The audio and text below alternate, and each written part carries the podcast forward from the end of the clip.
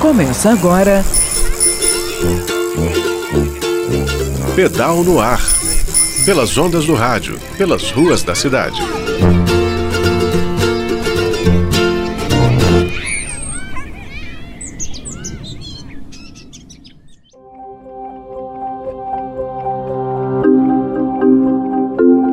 Bom dia, ouvintes da UFMG Educativa. Eu sou a Jéssica de Almeida e tô por aqui com mais um Pedal no Ar. Hoje e nas próximas semanas a gente segue falando sobre o PNB.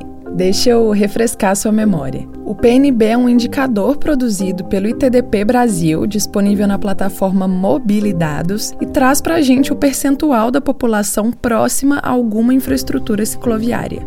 A cidade com maior PNB é Fortaleza, com 36%. Ou seja, 36% da população de Fortaleza está a 300 metros de uma ciclovia ou ciclofaixa. Em seguida vem Belém, com 29%, e então Brasília, com 27%. E é com desgosto que eu relembro para você que BH tem apenas 11% das pessoas com fácil acesso a vias ou faixas feitas para bicicleta, então a gente tem muito que aprender com Fortaleza, né? E ninguém melhor do que um fortalezense para conversar com a gente. Oi, Jéssica. Oi, ouvintes do Pedal no Ar. É um prazer estar participando novamente aqui do programa. Esse que você ouviu é o Felipe Alves. Ele é da Associação de Ciclistas Urbanos de Fortaleza, a Ciclovida, que é uma parceirona da BH em Ciclo. Felipe, eu queria que você contasse para a gente como Fortaleza chegou nesse índice de 36% da população vivendo próximo a ciclovias ou ciclofaixas, que é um número baixo, mas é o mais alto do Brasil. Eu queria que você contasse como Fortaleza construiu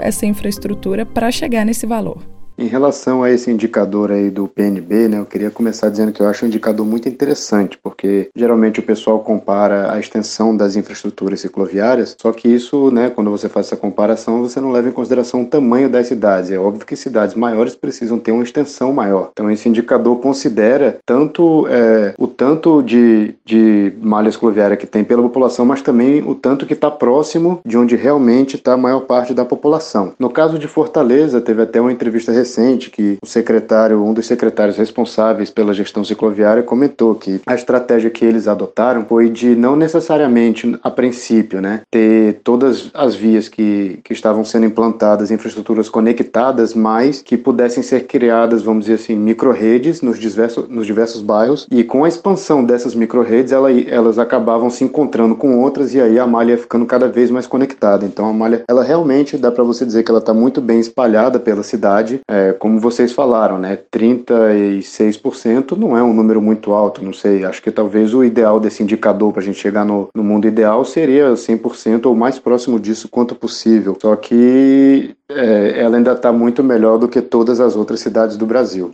100%, Felipe, imagina.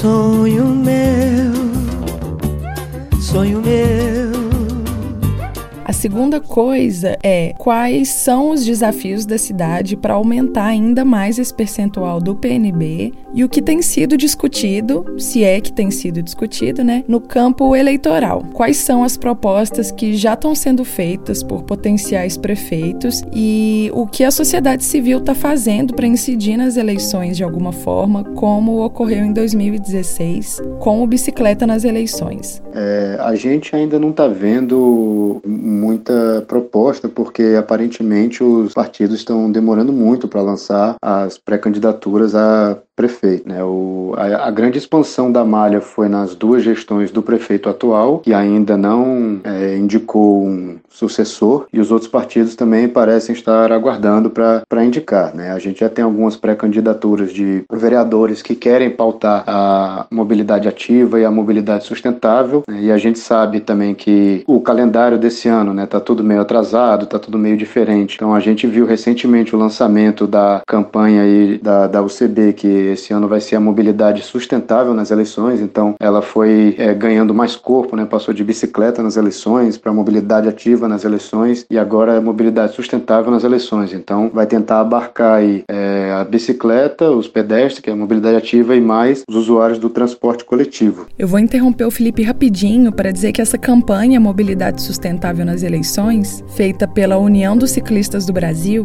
tem o objetivo de obter compromissos de candidatos a prefeituras e câmaras municipais para melhoria das condições de circulação de pessoas a pé, em cadeiras de rodas, em bicicletas. E em 2020 a ação também inclui propostas para melhoria do transporte público, tanto em relação às tarifas como ao conforto e segurança dos passageiros. E eu vou falar disso em próximos episódios. Pode continuar, Felipe. Então tem muitos desafios aí, mas eu imagino que no, no caso específico de Fortaleza, se conseguir dar uma continuidade ao que está sendo feito, né, vai ter sempre o, o desafio de conseguir uma maior conectividade ou depois que você conseguir implantar a infraestrutura em todas as vias que estão mais fáceis de fazer isso, que estão com espaço sobrando, vai ter algumas vias que você vai ter é, um pouco mais de, de oposição da população às vezes, mas aparentemente está sendo uma política, né, a política escloviária de Fortaleza está sendo uma política que está sendo muito bem avaliada, né, então é, o, o prefeito inclusive já ganhou prêmios na área de mobilidade, a cidade já ganhou prêmios na área de mobilidade, então imagino que a continuidade é muito boa. Bacana demais, Felipe, eu sei que vocês aí do Ciclovida acompanham de perto essa agenda e que vão agir para de fato haver continuidade desse projeto. Obrigada.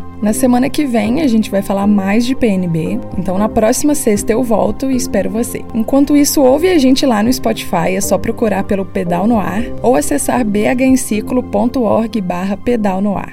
Tchau, tchau. Você ouviu? Pedal no ar. Pelas ondas do rádio, pelas ruas da cidade.